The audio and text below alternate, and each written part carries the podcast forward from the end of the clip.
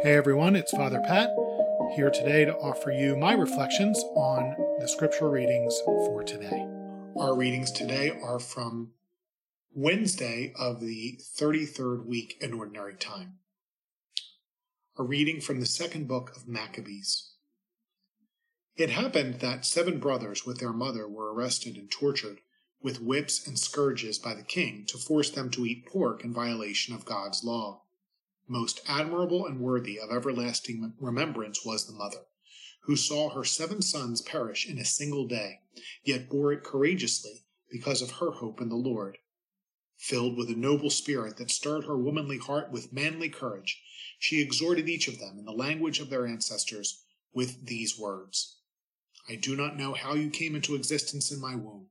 It was not I who gave you the breath of life nor was it I who set in order the elements of which each of you is composed.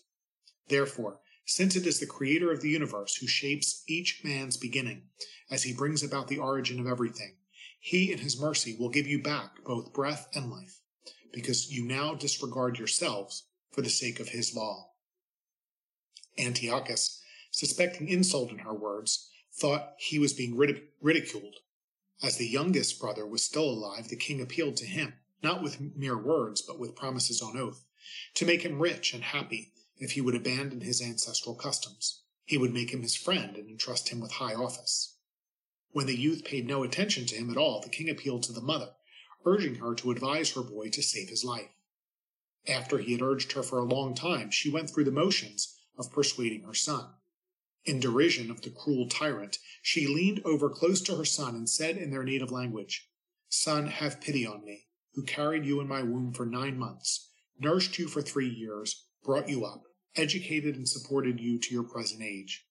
I beg you, child, to look at the heavens and the earth and see all that is in them. Then you will know that God did not make them out of existing things, and in the same way the human race came into existence. Do not be afraid of this executioner, but be worthy of your brothers and accept death, so that in time in the time of mercy I may receive you again with them. She had scarcely finished speaking when the youth said, What are you waiting for? I will not obey the king's command. I obey the command of the law given to our fathers through Moses. But you, who have contrived every kind of affliction for the Hebrews, will not escape the hands of God. The word of the Lord. Thanks be to God. Our response Lord, when your glory appears, my joy will be full. Lord, when your glory appears, my joy will be full. Hear, O Lord, a just suit. Attend to my outcry. Hearken to my prayer from lips without deceit. Lord, when your glory appears, my joy will be full. My steps have been steadfast in your paths, my feet have not faltered. I call upon you, for you will answer me, O God. Incline your ear to me, hear my word. Lord, when your glory appears, my joy will be full.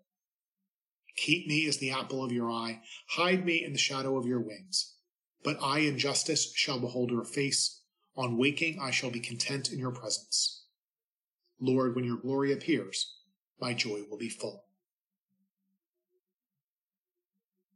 The Lord be with you. A reading from the Holy Gospel according to Luke. Glory to you, O Lord. While people were listening to Jesus speak, he proceeded to tell a parable because he was near Jerusalem, and they thought that the kingdom of God would appear there immediately. So he said, A nobleman went off to a distant country to obtain the kingship for himself and then to return. He called ten of his servants and gave them ten gold coins and told them, Engage in trade with these until I return. His fellow citizens, however, despised him and sent a delegation after him to announce, We do not want this man to be our king. But when he returned, after obtaining the kingship, he had the servants called to whom he had given the money, to learn what they had gained by trading. The first came forward and said, Sir, your gold coin has earned ten additional ones. He replied, Well done, good servant. You have been faithful in this very small matter. Take charge of ten cities. Then the second came and reported, Your gold coin, sir, has earned five more. And to this servant, too, he said, You take charge of five cities. Then the other servant came and said, Sir, here is your, your gold coin. I kept it stored away in a handkerchief, for I was afraid of you, because you are a demanding man. You take up what you did not lay down, and you harvest what you did not plant. He said to him, With your own words I shall condemn you, you wicked servant. You knew I was a, a demanding man, taking up what I did not lay down and harvesting what I did not plant. Why did you not put my money in a bank? Then on my return I would have collected it with interest. And to those standing by he said, Take the gold coin from him and give it to the servant who has ten. But they said to him, Sir, he has ten gold coins. He replied, I tell you, to everyone who has, more will be given, but from the one who has not, even what he has will be taken away. Now, as for those enemies of mine who did not want me as their king, bring them here and slay them before me. After he had said this, he proceeded on his journey up to Jerusalem. The Gospel of the Lord. Praise to you, Lord Jesus Christ. As a kid, I eagerly looked forward to the annual broadcast of the classic film The Wizard of Oz. It was only on once a year when I was a child. It was a big deal. I feel like it was usually on around Easter time. My my favorite character by far was the Cowardly Lion. Now, if I was going to do a little you know, psychoanalysis on myself, I'd say I probably like the Cowardly Lion most because he and I have a lot in common. I mean, I have a pretty good brain, unlike the Scarecrow, and and I like to think my heart is pretty, you know, you know, uh, well oiled, unlike the Tin Man.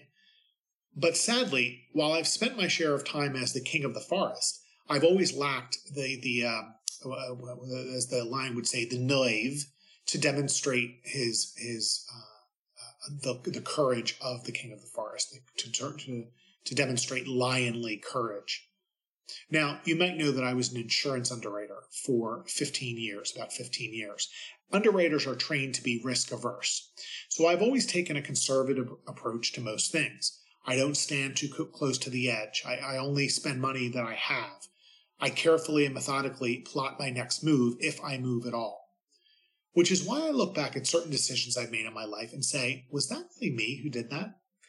One of those is, is frankly that I, that I moved to Charlotte sight unseen. I had never even been to Charlotte when I accepted a job transfer there. I literally knew no one who had moved out of state for a job. I mean, none of my friends or family had ever done that. And, and as a result, my friends and my family, they just sort of like stared at me when I told them I was moving. They, they weren't really sure how to react because it's not something that any of them would have done or would have encouraged me to do. And then there's uh, my decision to enter seminary in 2002. 2002 you, that was a big year in the church. Uh, it was the year that the clerical abuse uh, scandal broke in Boston, right? That it hit, that it really hit the fans, so to speak. And Philadelphia um, had their own scandal, you know, just a year or two after. The Dallas Charter um, for the protection of young people was was was issued and approved in 2002. That's the year I entered the seminary. What the, what the what the bleep was I was I thinking? in our in our first reading, we meet seven very courageous men and, and one very courageous woman. That that those those people, that family, they didn't choose that moment. They didn't choose their moment. Their moment chose them, or or or uh, better to say, God chose it for them. Maybe they always felt like cowardly lions in their lives too, until the point where they knew they had to stand firm. So that woman and her sons give me hope, just as Eleazar did in yesterday's reading.